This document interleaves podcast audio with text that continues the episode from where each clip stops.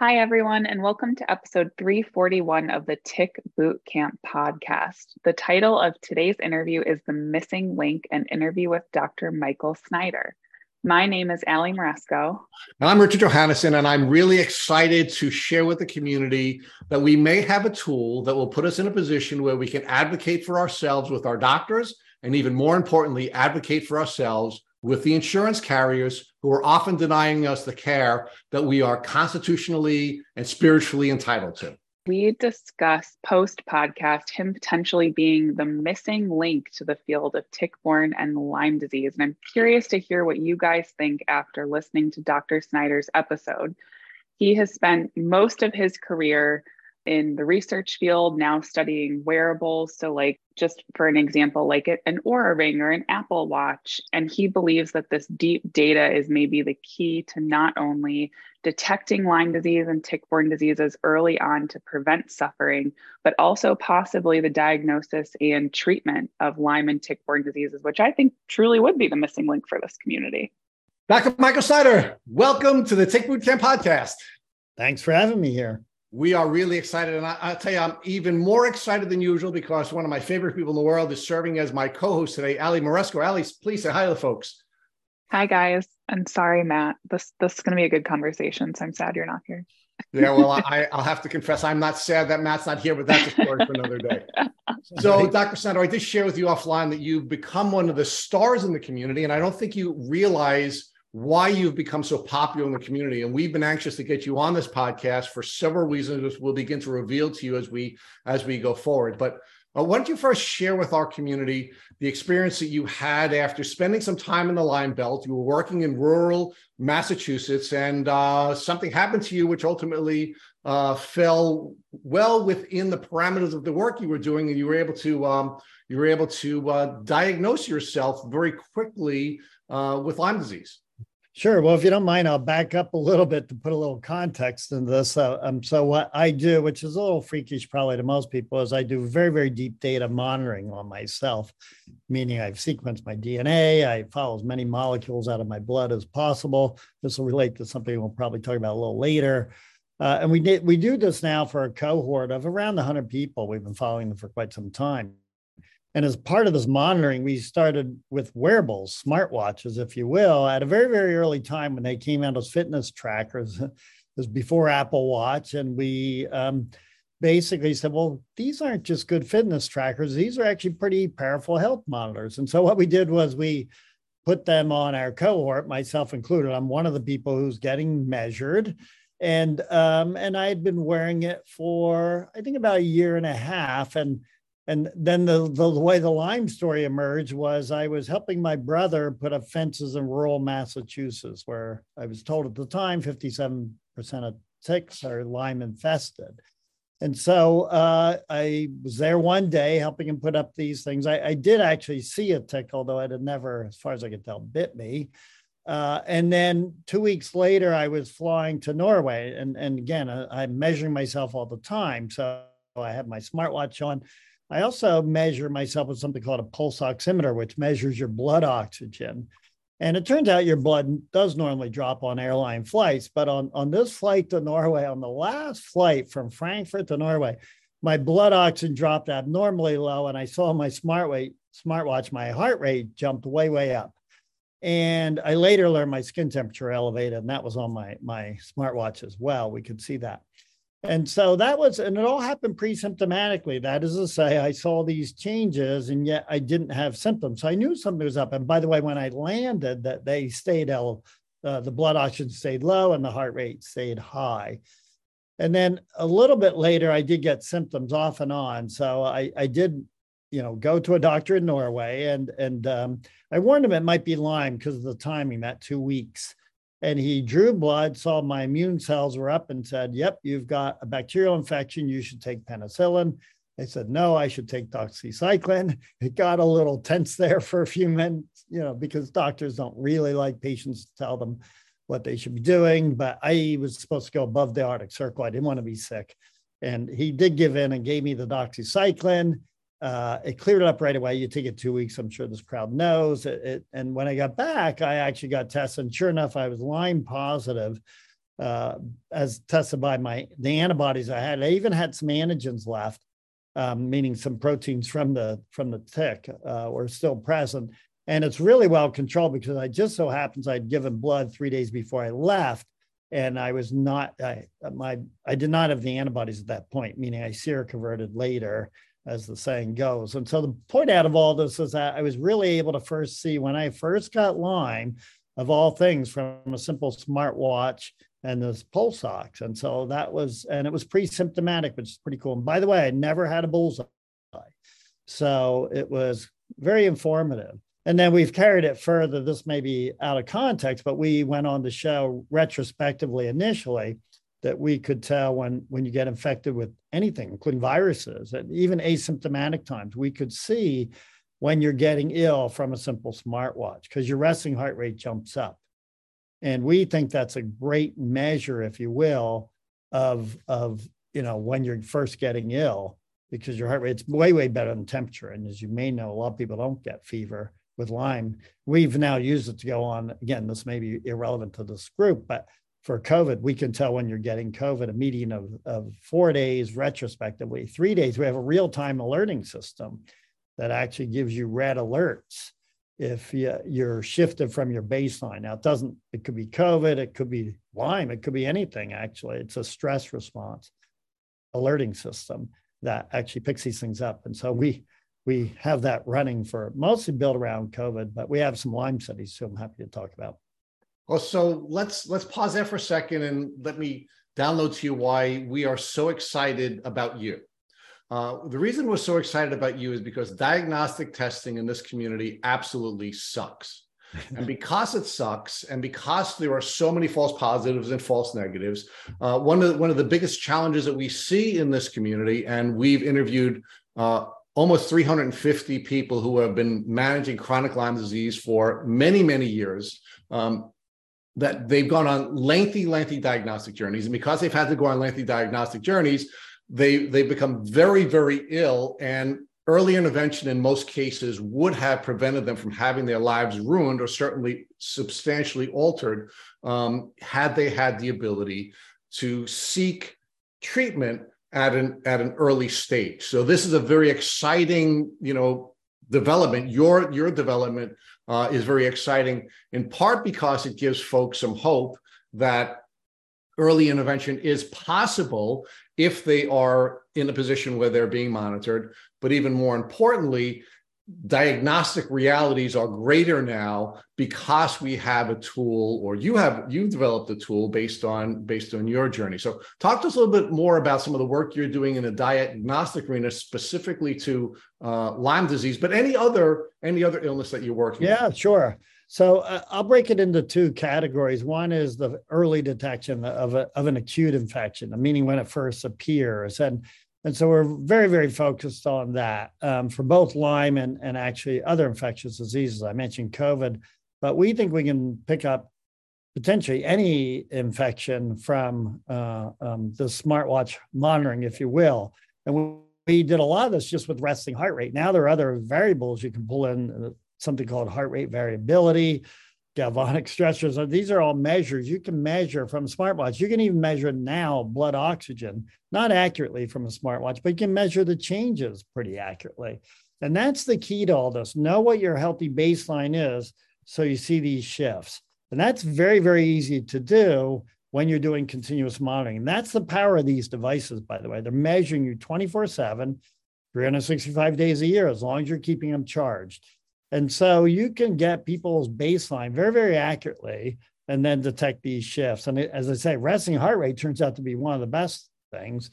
Temperature is what a lot of people use. And if you think about it, that's a 300 year old concept and it doesn't work in a lot of cases. And uh, like I didn't get much of a fever with Lyme. I don't know about other people. And with COVID, at least half the people don't get uh, a fever. So so temperature, it, it can add value, but it's really not the best detection method. So anyway, we think the, these devices can be very, very powerful for detecting in, in, you know, infections in general. I'm pretty confident we could tell the difference between a bacterial infection and, and something like Lyme from uh, a viral infection, because if you can pull in respiration and things like that, also the magnitude of the response is different. So, so I, I think we can distinguish those with the smartwatch. We need more data, and that's why we're running more studies. Uh, we still have a lot of work to do, mind you, um, because you know workplace stress is another thing that sets off these alarms that I was talking about. And and I know we could tell the difference between workplace and stress and infections if we could get all the data, the appropriate data, and temperatures and other things you measure from your watch.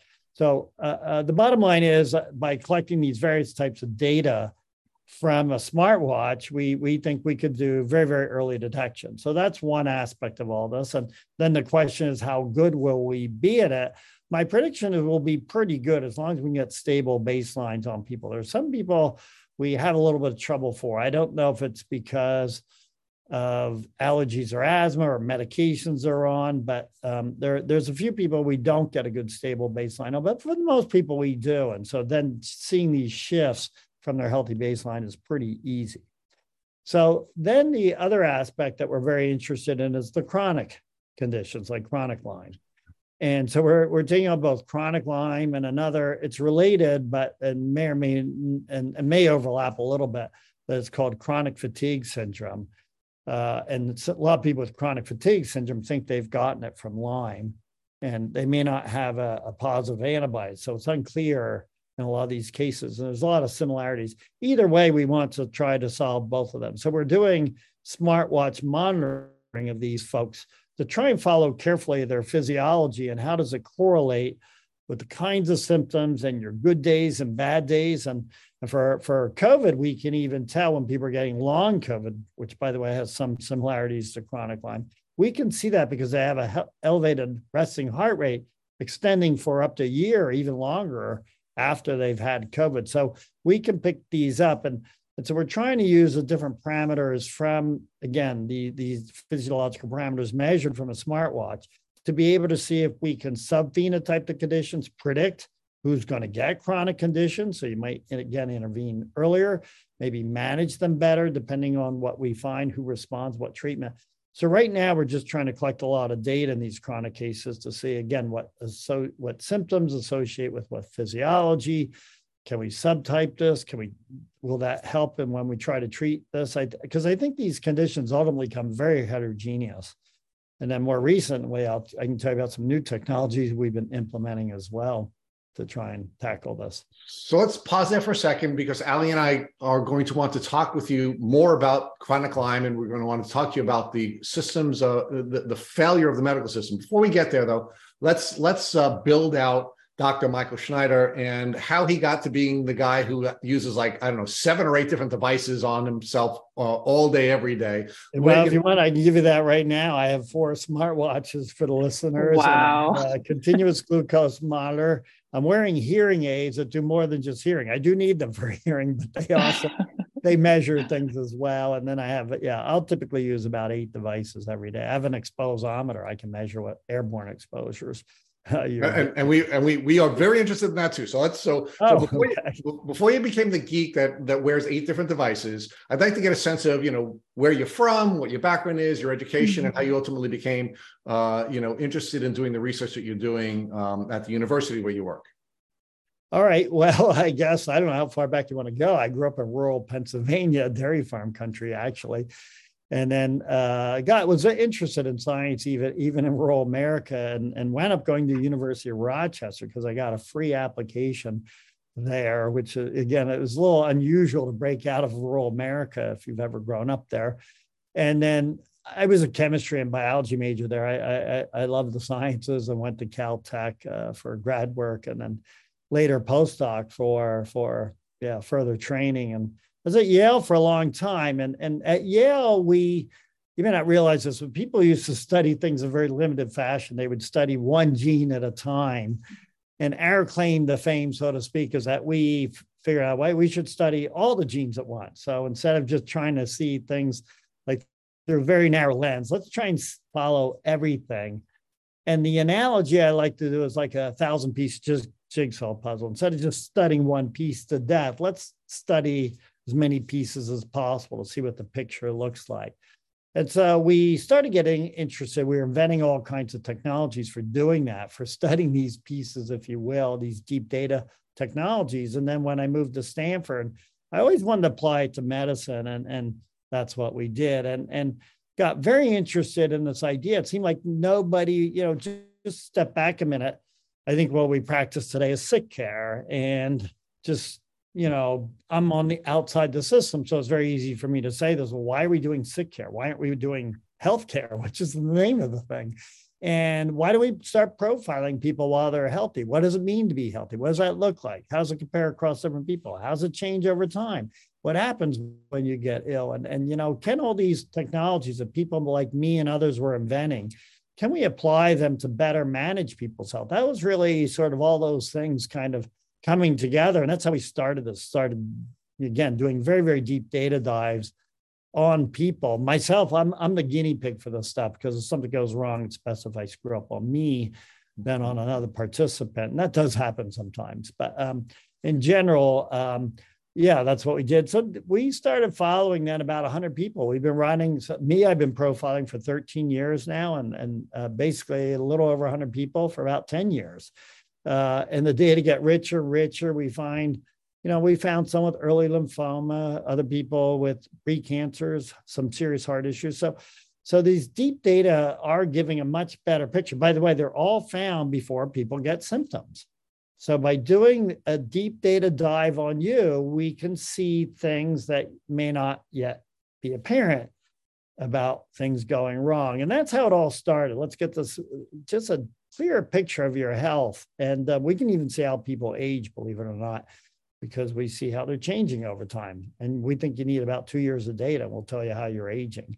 And then we're not all aging the same, by the way. That's all a separate discussion. So I don't know how chronic Lyme people age. That'll be very interesting to see. We should probably look at that. Well, we know we know they they they are aging more quickly. I mean, we we we can certainly Yeah, it'd be interesting to see how though. I don't think that's ever been looked at. That would be a cool thing to to learn from our study. So anyway, this is this is how we got into it. And and it's all focused on this like profiling people while they're healthy so you can catch disease early and keep them healthy. Basically. Well, so so there, so there is this spectrum, right? And and I want to focus on one more piece, and I'd like Ali to give you some input as well, and that is is uh, I like I like your distinction. I've heard you argue this in other podcasts that I listen to to prepare for for this interview we're doing with you, and and I love this distinction between the healthcare system and the sick care system. And you've argued that you know we incentivize medical providers only to treat people when they're sick, as opposed to um, providing uh, services to folks who want to stay healthy. And I really love that distinction. But I want to I want to look at the sick care system a little bit more because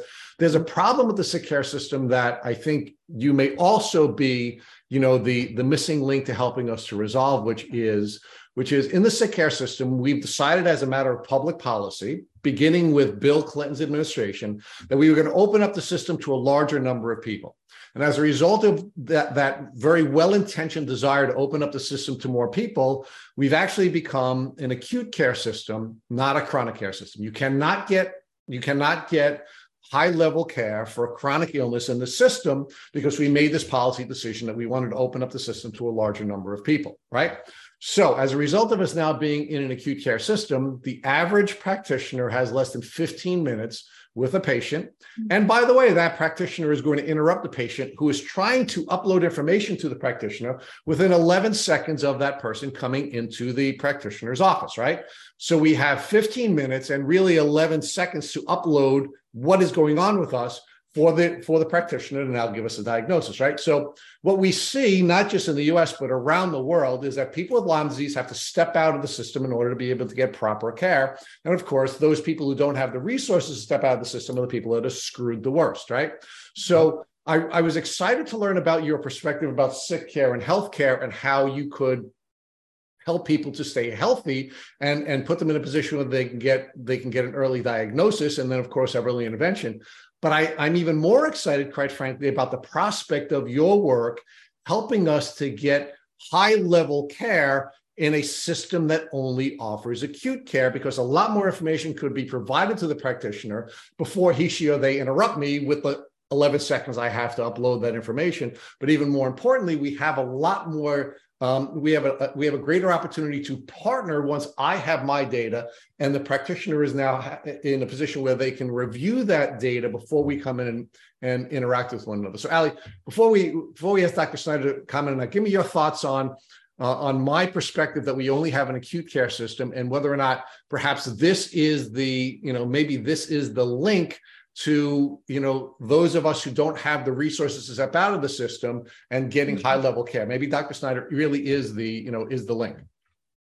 I think he is. I hope he is. Um, you know in my past experience it was very very challenging even to get you know a proper diagnosis because what what i experienced from just seeing so many very high level like highly accredited specialists um, was that if you didn't fit in like a neat little box for certain, you know, diseases, autoimmune conditions, whatever it was, um, they just didn't really know what to do with me. And like that's the same thing that I've heard echoed from a lot of different patients. Um, and it's not until you're so sick that you're in the hospital from like these root causes that are unknown that then they're treating you but just for what's going on like in that instance. Um, and i you know i'm really lucky. I, I have great care but like rich said i had to step outside of the system um, and i see dr richard horowitz in new york but like couldn't you know find anybody to help me and it you know was very frustrating. Um, but i think this deep data is really really interesting and it already seems to be so impactful because it seems like you can correlate like these different things in the body to like what's happening and it, it's also like evidence building for patients and for their physicians um, so i'm excited so dr Snyder, give us your reaction to how your work may be giving us the opportunity to give our healthcare uh, mm-hmm. practitioners a dashboard within the I, again i don't want you to focus on the on the healthcare element of it. I want, I want you to focus on the sick care element okay. of this how your work can put us in a position where this failing system is is more likely to be successful in the patient doctor relationship. Yeah well you put a lot in there and and i would probably unpack a few acts, aspects of this. Please do. Um, i mean you're right. We definitely practice uh, sick care and we we need to get the financial systems aligned so mm-hmm. that people will truly do healthcare, mm-hmm. meaning nobody pays to keep you healthy. You have to do it out of your own pocket. This issue you said about 15 minutes is a is a critical part of this whole thing. Doctors and and they're well-meaning. Don't don't get any of this wrong, but 15 minutes, especially in a complicated such chronic disease, and most chronic diseases, by the way, are extremely heterogeneous. They have variety of symptoms. So how can you possibly figure out a person in 15 minutes? It's just not possible. And so that is a problem. And again, there's no proper incentive because of the way our financial structure is set up. They have to see a lot of patients. They have a certain number they have to see to keep their revenue coming in. And so it just, we just don't have a system to deal with either these, especially complex chronic conditions uh, or in keeping people healthy. So we we really need to re- revamp the whole thing. But even on top of that, I do think these new technologies that are out there, like the deep profiling stuff we do and the wearables in particular, can really transform this. The wearables are actually dirt cheap when you get right down to it. They're a few hundred dollars. Um, I mean, maybe you buy an expensive one for more. Even a cheap one, though, a $99 one will probably do a lot for you, in my opinion. Uh, and so we we should have these as part of our healthcare system. Now, medicine is conservative, and there's reasons for that. They want to be careful, but I, I argue doing nothing is not very helpful. And that is what a lot of medicine does. Whenever you come up with something new, like sequencing genomes, our first reaction is, oh, that's a bad thing to do. You're going to turn everybody into hypochondriacs. And which we got. People were really mad at us for sequencing healthy people's genomes because they said, look, you're going to find all these things that turns people, just what I said, and the hypochondriacs, and that's not a good thing. It's got millions of dollars. Well, it turns out that's not true. Now the system's warmed up. But we're in that spot with wearables right now where if I, I used to start presenting wearables to people, and I still do, I do it all the time, in fact. And physicians, their first reaction when we started doing this, well, they're not accurate. They're not very good. You know, nobody really knows what to do with that. Too many false positives. Well, first of all, heart rate and heart rate variability are way more accurate off a smartwatch than you'll ever get in a physician's office. It's just it's so there's this instant, you know, pushback from physicians, and it's partly because they don't understand the technology. Again, it's human nature to do this. But I think we need a more embracing system because where I'm going with this is exactly where I think you were heading. This data, these data are very, very powerful. You can bring in I can follow, you know, if I get your last six months resting heart rate, I know roughly what's going on in terms of a lot of things. And if there's something that went off, I can know when it went off because your heart rate will jump up. So we can actually use this data. And instead of being this, I think that's what some physicians feel threatened by. Oh, you're going to do all this home monitoring. That's going to be a terrible thing. It's actually a good thing because it's going to help them. They could imagine you come in with that data uploaded, like you say, already pre uploaded. They could see what your resting heart rate, just glance at it for the last few months. Or you said, look, 10 days ago, this thing happened to me. Maybe it was a tick infection. I don't know. And that's when your, your heart rate jumped up. They could actually spot that instantly. Instead, they'll ask you, so when do you think this first started and this sort of thing, which is not a bad thing to ask. That's one symptom, but you could actually see when they saw a physiological shift right from the data. And we can have algorithms. This is going to be an AI world where we can have algorithms that detect all this stuff. We already do have them around me. And so I think we we can turn this into a really beneficial system. I'll back this up one step even further. There are 3.8 billion people on the planet with a smartphone. Half the people on the planet have a smartphone. And you, if you compare that with a smartwatch, you actually have a health monitoring system for half the planet and including in very rural places, they have smartphones. So it may be the connection's not great, but it can still tell you when something's off.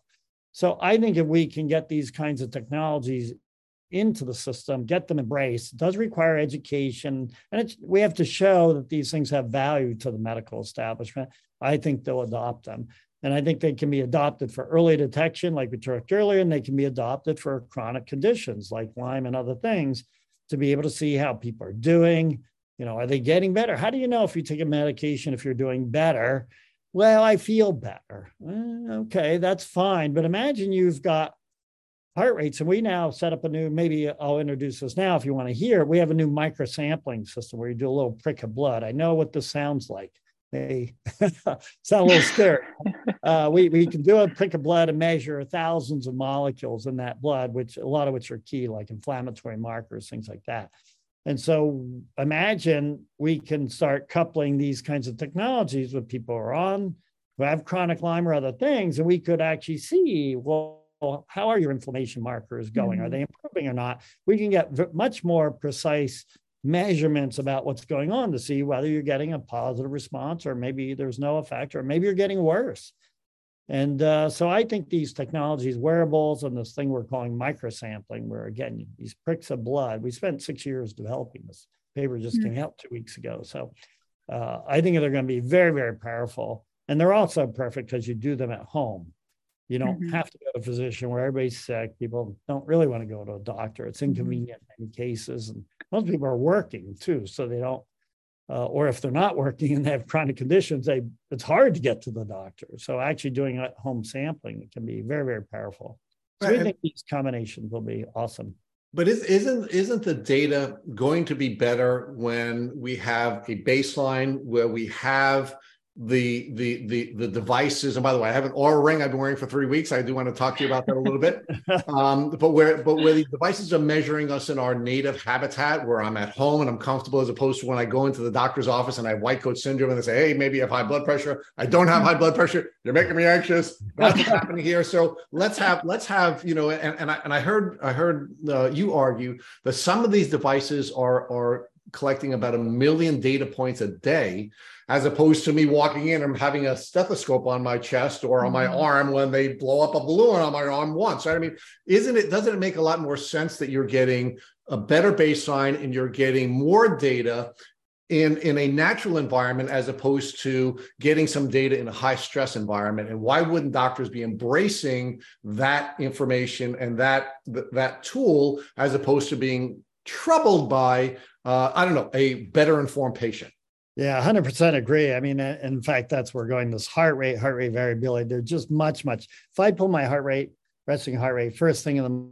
morning, I know exactly what my health state is. Uh, whereas if I measure, if I were to use the values in a doctor's office, and I don't get nervous, I've given hundreds of samples in doctor's office the last 10 years. Uh, I my heart rate's all over the map. It depended whether I biked there or drove there. Even if I sit around for a few minutes, it doesn't come back to baseline. The measurements in the doctor's office, and then a lot of people, as you point out, get nervous. So those values go way off. it, it just isn't as accurate as what you're going to capture first thing in the morning uh, from this. And to be honest, capturing it throughout the day is very valuable, it turns out, too, because there are times when people are very stressed and you can capture that information. So I think this continuous monitoring, it, it's everything you just said. It's not only more data to get a complete picture of what your baseline looks like, it's also seeing you in, in certain perturbations. This may sound a little strange, but I actually think an airline flight is a great way to get a pulmonary test um, because they drop the air pressure in the cabin and put you under a little bit of, you know, uh, very mild oxygen stress, and it's a it's a pulmonary uh, measurement in a sense if you have a blood oximeter on it. So these are the kinds of things you could get. I I still debate whether um, is resting heart rate the right thing or is a walking heart rate a better measure. You may know the way you tease out a heart defect is by doing a stress echo, where you run on a you know to your VO2 max and get this measure, and that teases out a lot of things that you wouldn't see by just sitting around. And so I actually think we're, we're not there yet, but I think being able to learn how to capture what is your walking heart rate and how does that look compared to your normal healthy baseline? Now, I, I, my own prediction, if you've ever been ill, which we all have, you probably know it's hard to walk a little bit. The more ill you are, the harder it is to exercise. And I actually think it's going to be a better measurement than resting heart rate. It'll be uh, so we got to standardize that. Sally, why don't you talk a little bit about your experience and how a Lyme disease journey is really one where there's a lot of trial and error. Uh, mm-hmm. there, there really isn't a lot of baseline for different types of treatment protocols. And what happens is, as people become their own doctors because they've been failed by the medical system, mm-hmm. uh, you end up putting yourself in a position where there's a lot of trial and error. So, can you talk about how maybe this would have changed and could change your journey? Because first, you're going to be getting baselines and have a better understanding of who you are as a bio individual. And then, secondly, you'll be able to know more quickly whether or not a protocol that you're trying is effective for you because you now are getting feedback very quickly right after you start to use a new protocol. Yeah, I think um, this is why, Dr. Snyder, when you were talking about how you know patients do these treatments and they say they feel better, which is great, but is that like a true representation of how that treatment is really working for you, or even like monitoring that long term? Um, I found that really, really interesting and also like quite frankly like wonderful because as somebody like living with tick-borne diseases, you tend to go in and out of these um, periods of like great health, and then all of a sudden one day you wake up and you feel like you just sank to the bottom of the ocean. You know, when you feel terrible. Um, so like I've been one of those people that's done the treatments and has felt amazing for like three months, six months, even a year, and then for whatever reason, um, I I sink and I I don't feel well. Um, so it's it's a really interesting concept to me that like there's like this hard data that we can look at that will tell you um, how that treatment actually resonated with you because it is you know a lot of up and down and a lot of trial and error. Um, and it, for me personally, it wasn't really until my last like two doctors who are really researchers um, where they just monitor me in like a completely you know different way in a much more intensive way um, and really go off of that which i i love and like i think it's interesting to nerd out on um, yeah they probably but, went off the books i guess huh? Because yeah they follows the standard protocol. It's a lot of blood work which is fine a lot of um, oxygen monitoring heart monitoring like things of that nature um, and this might be a little bit off topic but i was curious to ask you a lot of Lyme and tick-borne disease patients also have POTS for whatever reason. Um, so is it, I don't know if the right term is like harder, but is it harder for you to get like a baseline on somebody like that where like some of their vitals are just all always jumping around? Yeah, it's a great question. Uh, you know, we we do have some POTS. So we do have a study running around chronic Lyme and also this chronic fatigue syndrome. So I'd love to have people sign up where we will mm. put a smartwatch on them and follow their physiology. And we'll do this micro sampling I was mentioning where you can use mm-hmm. biochemical measurements to see what's going on. And the, the goal there is to try, it's hard when they already have the condition. So we're trying to, you know, monitor their good days and their bad days and see if we can see what associates with the bad days. Uh, and, and we, sound geeky, but these time shifted models, because there should be causative events associated with your bad days. Mm-hmm. They may be happening earlier. The expectation is they would be. And if we can track that, if we can track, say, in certain conditions, people overexercise crash. That's certainly true mm-hmm. for chronic fatigue syndrome. For POTS, it's a somewhat different scenario.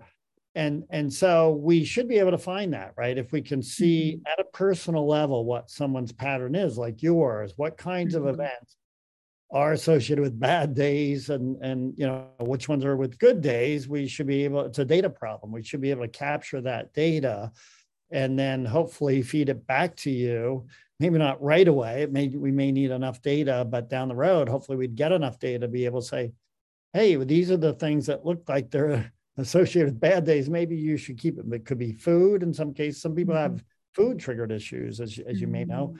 Uh, for a lot of people, it can be exertion, how much they they push mm-hmm. themselves.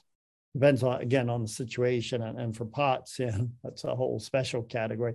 It's hard though once they're already ill, right? You you're not you're not getting the perfect healthy baseline, but you are getting yeah. baseline. So it's kind of the best we can do once they're already ill.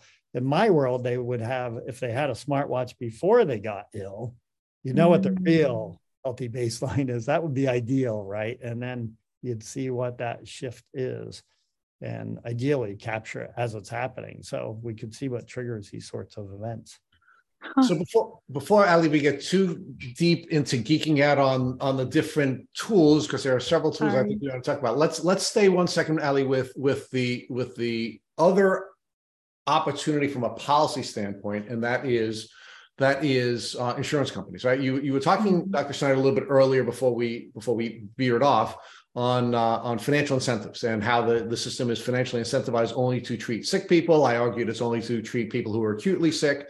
Uh, but then we have we have this other issue, which is is uh, is that doctors' offices are driven by insurance companies, right? And um, and one of the things that we've seen repeatedly, and I'm going to ask Ali to talk about this in a minute, is that many people in our community uh, who are covered by insurance are making requests for certain types of care.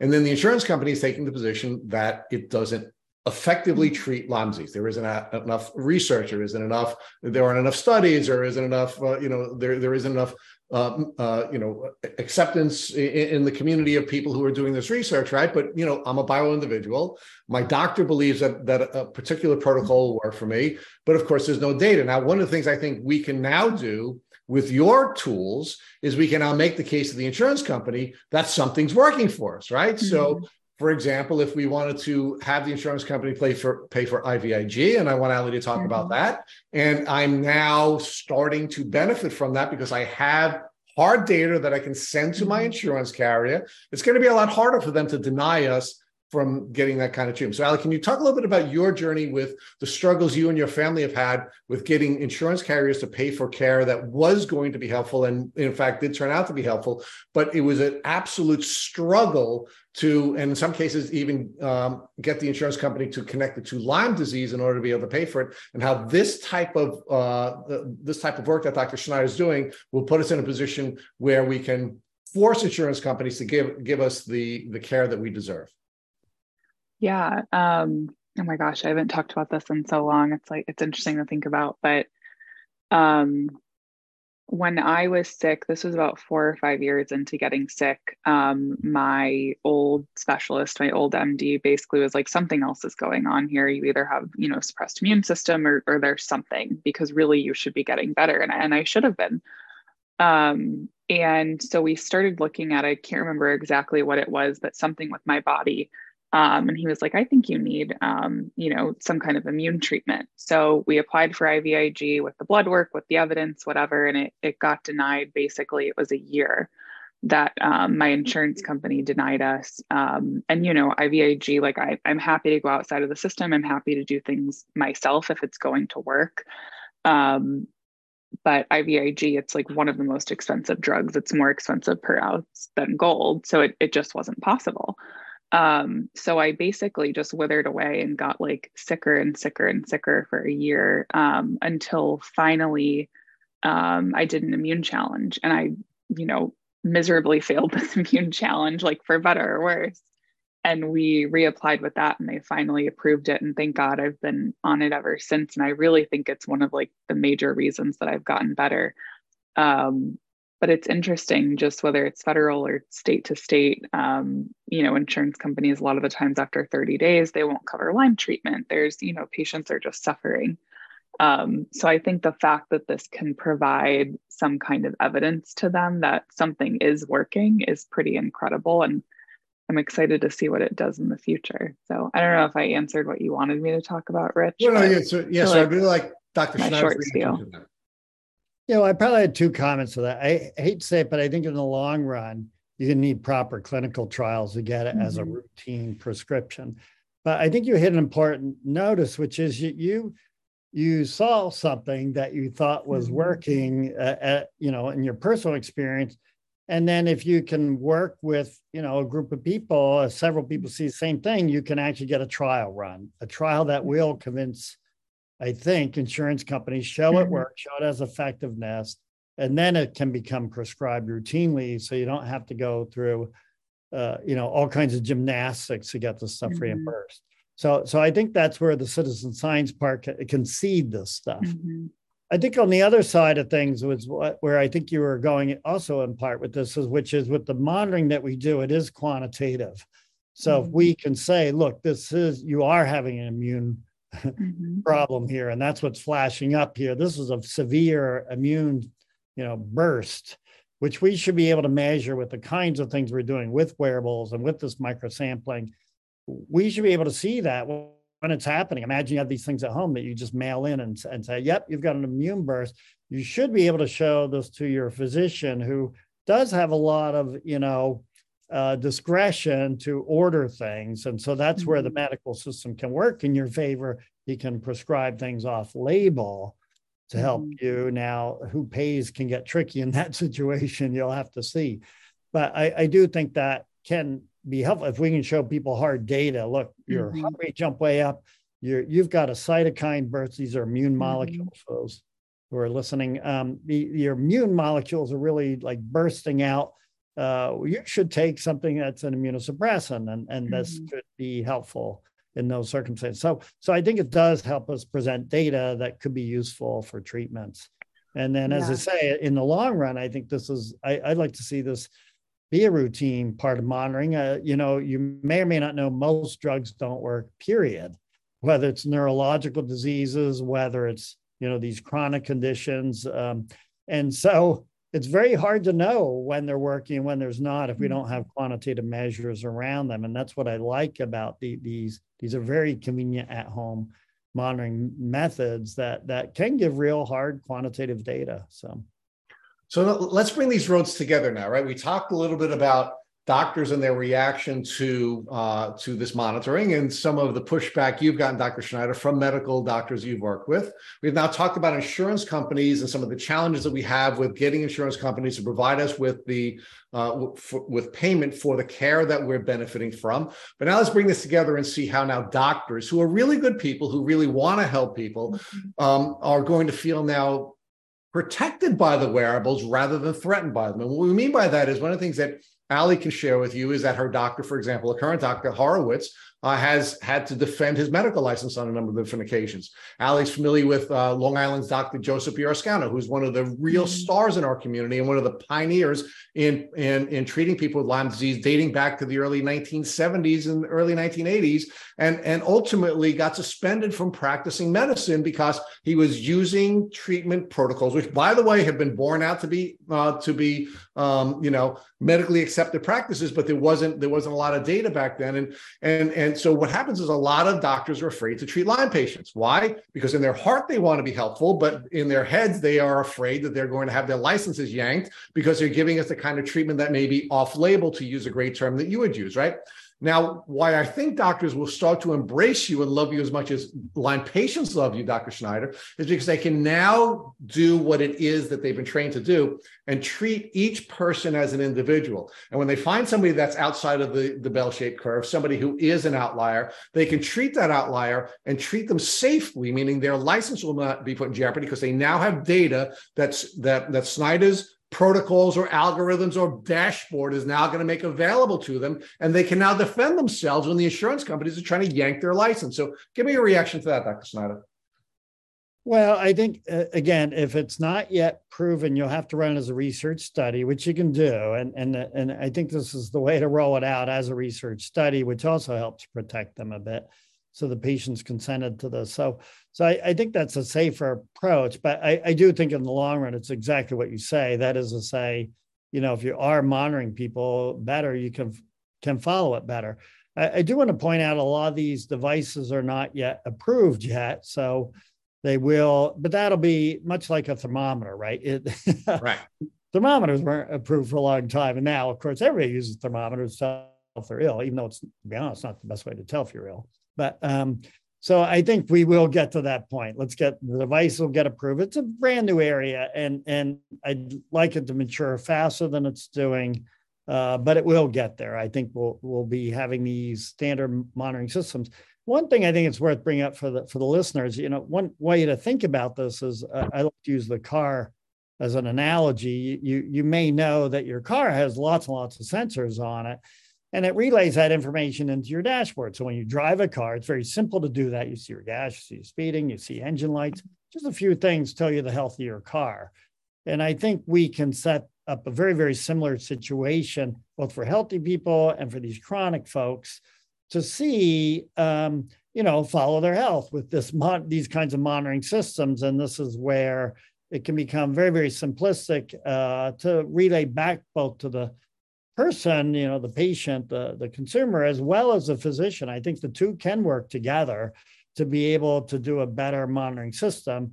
And I would hope that the insurance company would bra- embrace this, getting back to your earlier comment, because actually it'll be, keep people healthier. If you catch these things earlier before they head down a very, very bad trajectory, certainly for early detection, but even for chronic conditions, let's not have people totally crash out where they wind up in, you know, an ICU or in something, a very expensive treatment. If you can say, look, these kinds of events are not so good for you, they'll, they'll lead to your, your, your bad days, so to speak let's try and avoid those. And we can easily, I'm, I'm very convinced we can have algorithms that can detect all that at a personal level. And an insurance company should actually embrace that because it, it should save them money. Uh, but they will want to, uh, I hate to say it, but also at the end, they'd like to see it, sa- it saves, it does save them money. I think they care about that a lot. And so I think we're going to need downstream studies, not just, you know, trying to keep people healthy. I hate to say it, but we need to show insurance companies this kind of management will save them money in the long run. Getting somebody with a, you know, having them something turn into a serious heart issue, which does happen with chronic Lyme, actually, out of the situations, mm-hmm. is is very, very expensive. And so those are kind of good arguments you can try to make to insurance companies. So, you know, but Dr. Shannon, I'm making a different argument, Ali. I'd like you to weigh on this as well. That that that that researchers are wonderful people. You're one of them. You're wonderful. So we thank you for all the great work that you're doing for us. Uh, but what researchers do is they generally give us generally accepted medical practices that that are designed for the average person. Right? We understand the bell-shaped curve. We understand there are outliers, and where clinicians in my view, are, are the most valuable is when they have to treat the outliers, when we don't fit within the four corners of the mm-hmm. research that you've done. And now we're an outlier, right? And now we need to be treated differently, which is what we see with almost everybody who has Lyme disease, certainly chronic Lyme disease. They're outliers. Now they're outliers because there hasn't been enough research done, and, and because there hasn't been enough research done, um, you know, we don't have we don't have protocols that work generally. So doctors are now you know, Lyme doctors are people who are now treating almost entirely outliers, and they have very little data to rely on. And you know, Ali, I'm sure will, and I'm going to ask her to speak to this. Will tell you that in many of the interviews we've done, guests who have said, "Well, I can't tell you the name of my doctor," or "Please don't ask me the name of my doctor," because the doctor has done something that has been has been you know has been clinically uh, appropriate and has been helpful to the patient, but they don't want to tell us on the podcast who the doctor is that did what they're sharing with us because they're afraid their doctor is ultimately going to be suspended. So, Ali, why don't you talk a little bit about that and what your experiences have been with you know doctors treating you clinically as an outlier and how they've been anxious about that and less likely to do that, even though that was required for you to you know get to a level of uh, of health stability.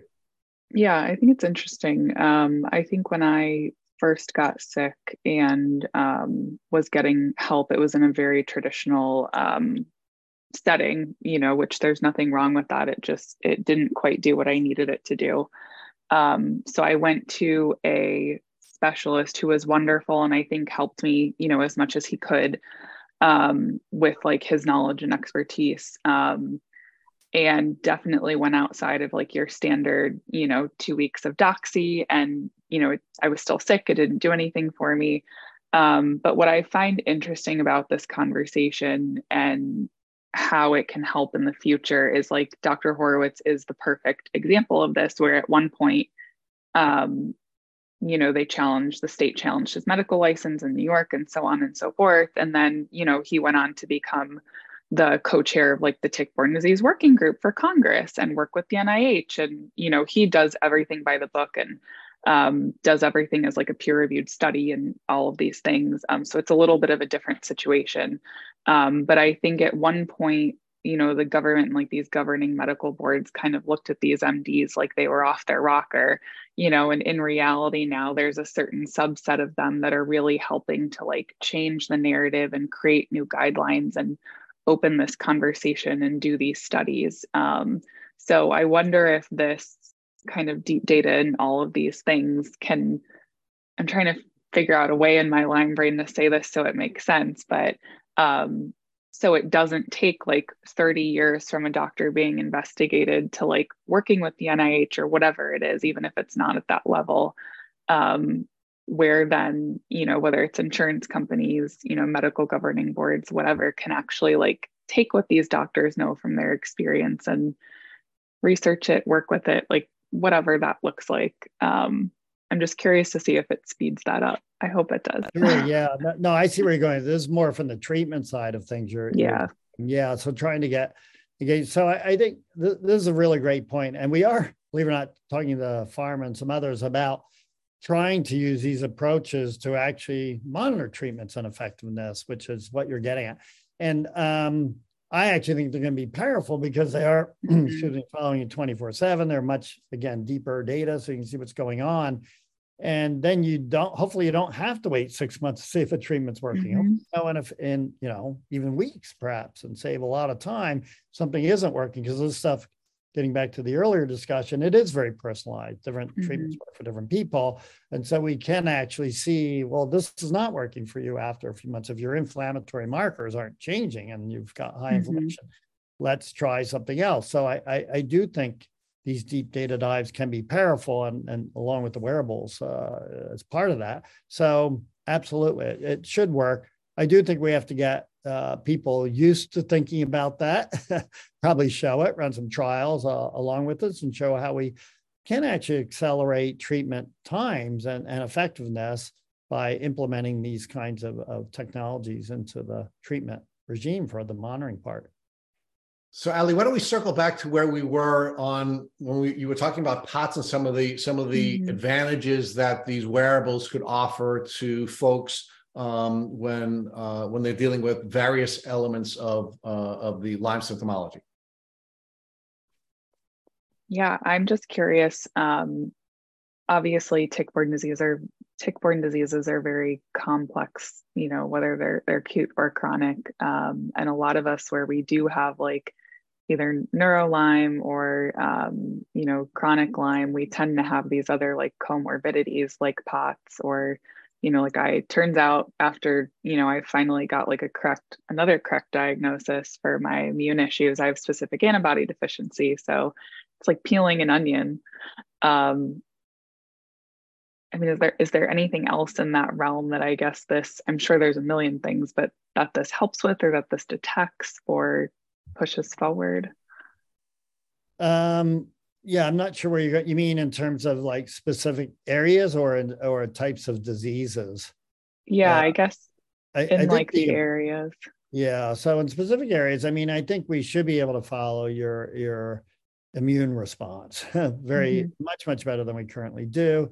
Your metabolic response, your, your all diseases have a metabolic um, mm-hmm. alteration associated with them. And you can actually follow this. And I think a lot of people like the idea that some of these things associated with fatigue are affecting mitochondrial function. Mm-hmm. So, uh, and there, there's often very specific signatures associated with that. So imagine you do a therapy and you could actually, quite frankly, pretty easily see if your mitochondrial functions are improving. That, that's not hard to do with the kinds of assays we're talking about. I, I think there'd be other sorts of things in the neurological space. I think there there will neurological diseases. There's autoimmune. We actually mm-hmm. showed we can measure that with some of the microsampling we're doing. We could actually see what your do you have autoantibodies you don't know about in there mm-hmm. that are actually mm. maybe they're associated with some of the symptoms that you have. And and I think that probably will be a big deal, I think, in the case of chronic Lyme, because people do have autoantibodies against certain things, uh, um, heart antigens, for example. And, and so we can actually should be able to subtype these, you know, chronic Lyme conditions, I hope, into different categories. That's a data problem as well. If we hmm. can subtype uh, people, and then that might also be very relevant to their treatments. If you have this type, you'll hmm. respond to this treatment. If you have that type, you'll respond to a different treatment. So, so I think these deep data dives will be very, very powerful for that. And we're, we're actually doing that. Um, you may not know I have type 2 diabetes. So we're very interested oh. in subtyping type 2 diabetes. Some of the, uh, I follow this chronic disease space pretty closely, and, and we can actually subtype it with different some of the different measurement systems we're using. It's very, very relevant because it's a good, good model actually, because for diabetes, different drugs actually work for different subtypes. If you mm. have, uh, it turns out I'm a metformin non-responder. That's the most common drug for type 2 diabetes. I don't respond to it, but I respond huh. to something else because my subtype, I actually don't release insulin from the pancreas. And there's a very specific drug for that. So imagine we can get chronic Lyme to that kind of situation where we, hey, yeah. there's five subtypes this type, this drug works for that type. Type. I, mm-hmm. I, don't know a whole lot about you, Ali, but it sounds like there's something yeah. neurological there or something that was part of this. But maybe we can figure out what the subtypes are and then treat that. Maybe some people will respond well to immunosuppressants and others not so well. Uh, mm-hmm. Because based on their subtype. So I think this could be very, very powerful. And that's a data problem. Once again, if we can mm-hmm. collect enough data from enough people, we can both subtype it and see how they respond to treatments and sharing that data is huge. So I think whatever gets done has to wind up in a in a nice shareable database. Uh, that I, I, I don't like it when people hoard data. That's a pet peeve of mine. yeah, um, ours too. Yeah, yeah, all my data is open. I have two petabytes of data. You can download it anytime you want. Well, that's really cool, and, and, we'll have to take you up on that. Generous. So, so I, there's another area that I, I, wanted to discuss with the two of you, um, and that is uh, is the risk of Lyme disease. Right? We we know that the risk of Lyme disease is is increasing substantially because we see the data. Right?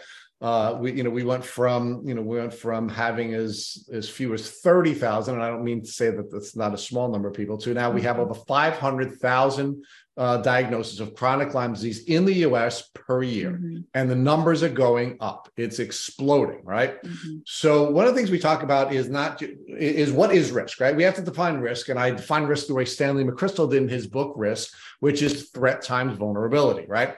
We know the threat is increasing because of, of, of climate change and the habit the habitability of of of, um, of, of, of, the world for um, for um, ticks is, is, is increasing. We know that the breeding window is increasing. We know the number of ticks is increasing. We just know that's the case, right? So we're more likely to come in contact with a tick, and therefore we're more likely to to get Lyme disease.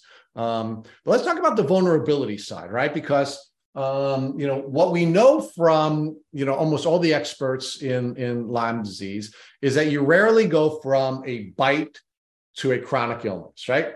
Uh, and, and what I've been told by Dr. Rawls, for example, and, and, and Dr. Phillips, for example, is in their experience, the only time you go from bite to chronic illness is if you get bitten by multiple ticks at once, or if you're vulnerable because you're living, for example, in a high mold environment, right? And because you were immunosuppressed at the time you were bitten by the tick, the, the disease takes off. But in most cases, what happens is somebody has contact with the bacteria or this combination of germs that get spit into them by a tick bite. And then many years goes by before they become chronically ill. There's a large gap in time, right? So let's let's talk about the wearable role in this, this piece. Um, first, with with watching the the you know the the disease develop and where we are from a vulnerability standpoint. And then i'd also like you to bleed into this dr snyder the exposome work that you're doing and how that could aid us in understanding how we're be we're more vulnerable at a particular moment because you're now able to measure with some of the tools you've developed what we're absorbing from our environment All right. Um, so I guess, well, the first one is is what it's. Um, sorry, what did you want to know? Let's, talk, let's first talk. Let's talk about the the the vulnerability at a particular. Oh yeah, yeah. I'm sure there's many factors. Yeah. Uh, my own guess is that there's probably a genetic component to this too. We know For that. Sure. And so we have, believe it or not, new ways of analyzing genomes that I hope can get at that. We, we're actually able to get some money to do this for chronic fatigue syndrome. So we're actually going to try to get in there and see what if we can figure out the genes. And that why is that powerful? That actually tells you a lot about the biochemical pathways that are underlying this, believe it or not. So for diabetes, you discover that both your immune cells and your pancreatic cells, I know this sounds obvious, but they both have an underlying role in in that disease and and that's how some of the first immune stuff was picked out and so we and we we i think we can do that for lyme too. We may be able to see the biochemical pathways that are a little bit underlying this and that may help subtype the disease then later too. And then like you say there's probably environment there's almost certainly environmental factors immune factors you mentioned mold um, and so I, I think it would be fantastic to measure that. I think we, we are lacking, and this is true of most chronic diseases. We, we we don't know the early events, the things that are probably responsible for causing the disease. They may or may not be the same. Obviously, in this case, it's a tick. But what are those early events downstream of that tick that you're alluding to that then led this to a chronic condition? Why is it going one way versus another in different people, right? Why is it so heterogeneous? And we, we have a big gap there. So I actually think capturing that information. The wearables will capture that, at least for the physiology part of it, maybe not so much for the biochemical part. So I, I think we can get that if we have people who are already wearing smartwatches and pull the data in, uh, pull the last several years of data from them and take a look at what's going on. I think on the exposure part, yeah, this is a brand new area. I think we don't, you know, think about it right now. You don't know what you're breathing uh, in terms of the biologicals, which is relevant for pollen, for mold, for all this sort of thing, as well as the chemicals, you know, what carcinogens, pesticides, things like that. So we have um, um, built, as part of this sort of extensive monitoring, uh, uh, an exposometer that measures airborne exposure. Some measures the usual things, something called PM 2.5. These are fine particulates that wind up in your in your lungs and measures temperature temperature, humidity, that's standard stuff. But it also measures uh, what, what we did was we, under an air intake valve, it has a pump and it sucks in air, it captures all the particles. So we can actually, uh, and, and then under that, I'll just continue. So we, we have a chemical absorbent. So we can measure both the biological things that are captured on, on this filter, those particulates. We sequence them and we see exactly what you got. So we can see what molds are there. We can mm-hmm. see what bacteria are there. So the ultimate goal is to try and make these associations between those biologicals and, and what's going on. And I think that could be very, very relevant for chronic Lyme because, again, those crash days may be very associated. Imagine that's associated with black mold exposure, or something like mm-hmm. that. We could see that. We could pick that up. And I, I think the same will be true for the chemical side of it. Imagine it's pesticides. So it turns out this is not a surprise, there are pesticides everywhere. Actually, the one that was surprised me. The DEET is everywhere. The stuff you use to keep insects off. Oh. Even in our oh. office down, I was very surprised. It's every now the amounts vary a lot, as you might imagine. Some places uh, pesticides were very prevalent when I was out in UC Davis uh, visiting. There's um, very high levels there, and and in other areas, yeah, it's lower. So and carcinogens are everywhere. But for the first time, we can start making associations. We've actually done this on a personal level. That is, to say, I can see what microbes like mold, fungi, all that stuff, as well as um, what chemicals are associated with my inflammatory response at a personal level.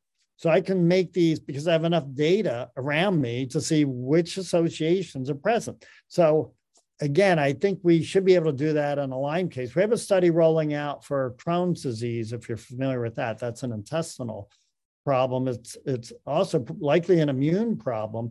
And there are good days and bad days, and we're trying to make that kind of association. We have some exposure monitoring going on to see if we can see what's associated with those bad days. I'd love to do that for the Lyme situation as well. We we don't have a study like that rolling, but it'd be super cool to do that, right? To see what is triggering this. Um, Yeah, so so I think there's a lot that could be done here. This whole gene by environment interaction, totally unstudied in my mind. In fact, the environment in general is rather ignored. There's another area of the environment I think that's quite interesting. We always think about the environment as bad, right? You think about all the nasty chemicals and things like that, and molds and stuff. But there's probably a lot of parts of the environment that are good for you, right? We were humans grew up in a in a ecosystem uh, with forests and things like that. Probably a lot of positive stuff out there that nobody ever bothers to study. So we're going to launch a study in that area too. That'll be a lot of fun. That is really cool. So uh, you you did give us some time parameters, and we always are respectful of our guest time parameters. So I'm going to let my co-host Ali Moresco, as we always do, ask the final question of this uh, interview. Because by the way, I'd keep you for ten more hours if you if you had the time. So, if a loved one came to you with a tick biting them on their leg, what would you recommend that they would do so that they don't face the same suffering that most of the chronic Lyme community has? Well, I would hope they would get measured right away. If hopefully they're wearing a smartwatch already, uh, but if not, get a smartwatch uh, and see what's going on physiologically. You know, obviously, I, I would be following them pretty closely for the antibodies. I think with the this is still a research project. We haven't even launched this as a study, but to be able to do the microsampling and mm-hmm. see if mm. they, I, I, mean, we need to get those tests set up. So imagine you do get bitten, you could just test it right away. Uh, mm-hmm. I think they probably could get tested by a standard test, Lyme mm-hmm. test. I, I, would hope. I hope they wouldn't be turned away. Uh, and and I know there's often a lot of people who think, uh, maybe it's a nice message to leave with a lot of people don't want to get measured because they say they're afraid to hear the bad answer. Mm. it's worse to discover the bad answer down the road than it is to hear early. Imagine you mm. got bit by a tick and you're not sure if it's Lyme or not, and doesn't have a bullseye say, oh, it's probably not Lyme, and therefore I'll ignore it. I don't think that's the right move. I think you want to see mm if it was Lyme and and it's better to know and then get you know your treatment then. In my case uh, you know i have a happy ending. I discovered mm-hmm. my lyme with my smartwatch. I got the doxycycline and i have no complications. And i think that's true of the majority of people.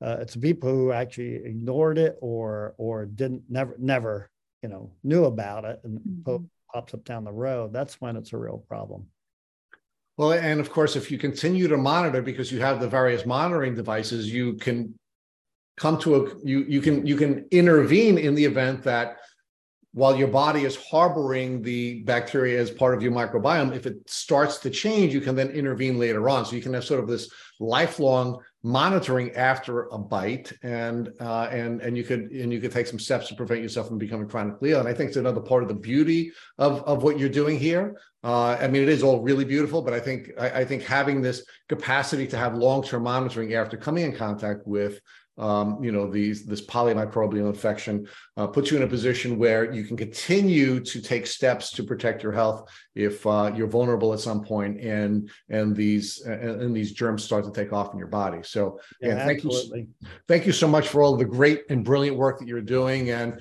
can can we just end this podcast by you sharing with our listeners um, how they could participate in any of the studies that you're doing if they're interested in doing that? Yeah, if you want, you can reach out to probably uh, me, M as a Michael, P as in Paul Snyder, S N Y D E R at stanford.edu. And maybe where you put this, I can put a link to the study up when you advertise this. Uh, and that would be great. I mean, it really is a data problem. So the more data we get from folks, the better our, our studies will be, and, and hopefully the more we'll learn. And, and the ultimate goal, of course, is to uh, come up with solutions that will be very, very beneficial for everyone. Well, thank you, uh, Dr. Snyder, for being uh, for being the key to our optimism. In many cases on this podcast, we find ourselves to be really saddened and depressed by the failures of the medical system. But I, I, I do want to just share with you that you are quite frankly one of the people that's giving me the greatest hope that we're going to be able yes. to get you know overcome that that that treatment gap that has been created by our managed care system so again thank you so much for doing the great work you're doing and god bless you and all the folks in your in your lab that are that are helping us with all the brilliant work that you're doing well thanks for having me on the show Thank you for listening to our Tick Boot Camp interview with our guest, Dr. Michael Snyder. To our listeners, we have a call to action. First, if you'd like to learn more about Dr. Michael Snyder, visit the website at med.stanford.edu and search Snyder Lab. We also want to encourage Lyme disease patients who would be interested in enrolling at Dr. Snyder's study to contact him at Snyder Lab. Second, if you've enjoyed this episode of the Tick Bootcamp podcast, please share it with your friends on social media. Third, Tick Bootcamp has created a Tick Bite blueprint that has been inspired by the information that has been shared with us by past podcast guests. We urge you to visit our website at tickbootcamp.com slash bite to view the blueprint. Fourth, don't forget to subscribe to this podcast on Apple Podcasts, Google Podcasts, or Spotify to get your automatic episode updates of our Tick Bootcamp podcast. Please take a minute to leave us an honest review on your podcast platform of choice. And finally, if you'd like to search our podcast library of almost 350 episodes, subscribe to our email list, or share feedback, please visit our website at tickbootcamp.com. Thank you, as always, for listening.